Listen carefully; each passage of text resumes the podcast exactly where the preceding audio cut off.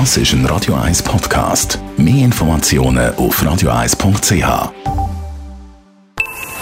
Best auf Morgenshow wird Ihnen präsentiert von der Alexander Keller AG. Suchen Sie den besten Zügelmann, müssen Sie zum Alexander Keller gehen. AlexanderKeller.ch Heute Morgen wollte ich von Ihnen wissen, was Sie an einem Weihnachtsmarkt treibt. So ein bisschen Feststimmung zu geniessen und auch wieder Kollegen und Leute zu treffen. Ja, irgend so einen Duft, so einen Weihnachtsduft. Das gibt es irgendwie nicht mehr, habe ich das Gefühl. Ich glaube, es Gesellschaft und Alkohol. Nicht. Ich brauche nichts. Meine Geschenke kaufe ich so ein. Das hat mir einfach zu viele Leute.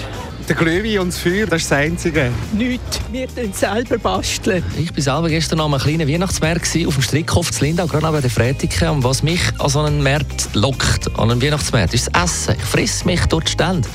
Ich habe ein feines Steinpilzrisotto, Raclette, nachher Schokogräb und ich laufe dann an den Ständen vorbei wo man wieder einen Bulli kann posten aus äh, Alpaka-Wolle, handgemachte Säufe, Kerzen, Teelichter bis zum Schmuck aus Südamerika. Ich finde, im Moment ist es eigentlich ganz gut aufgestellt. Früher hat es mehr Kitsch gegeben, jetzt habe ich das Gefühl, es ist eigentlich alles, ähm, eben, es hat zu essen, es hat schöne Geschenke, es hat äh, zum Dekorieren. Wenn die Leute das Gefühl haben, sie brauchen es, dann äh, wirst du irgendwo das Angebot finden. Einfach Seich, aber Seich ist relativ, ja, oder? Aber Essen und Geschenke und Trinken, was will man mehr?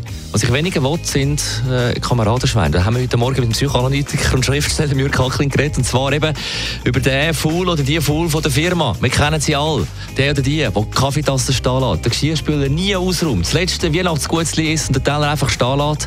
Vom WC müssen wir gar nicht erst reden. Ja, das ist eine Kombination von vielen Faktoren. Faulheit, schlechte Erziehung, auch Rücksichtslosigkeit, oder? Es ist eine sehr grosse Rücksichtslosigkeit. Es ist eine mangelnde Empathie. Man hat das Gefühl, man ist allein auf der Welt und ist gar nicht in einem Team.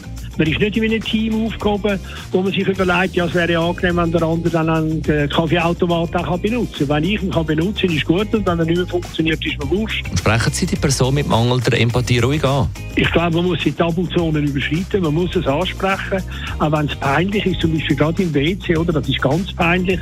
Aber die Leute schaffen ja auch damit, dass es wie eine Schamgrenze gibt, wo man dann nicht ansprechen will. Und ich glaube, da muss man eine gewisse Rücksichtslosigkeit haben.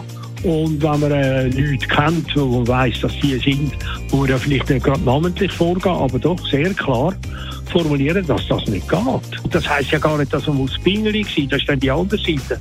Aber dass man das nicht zulässt, oder? Die Morgenshow auf Radio 1. Jeden Tag von 5 bis 10.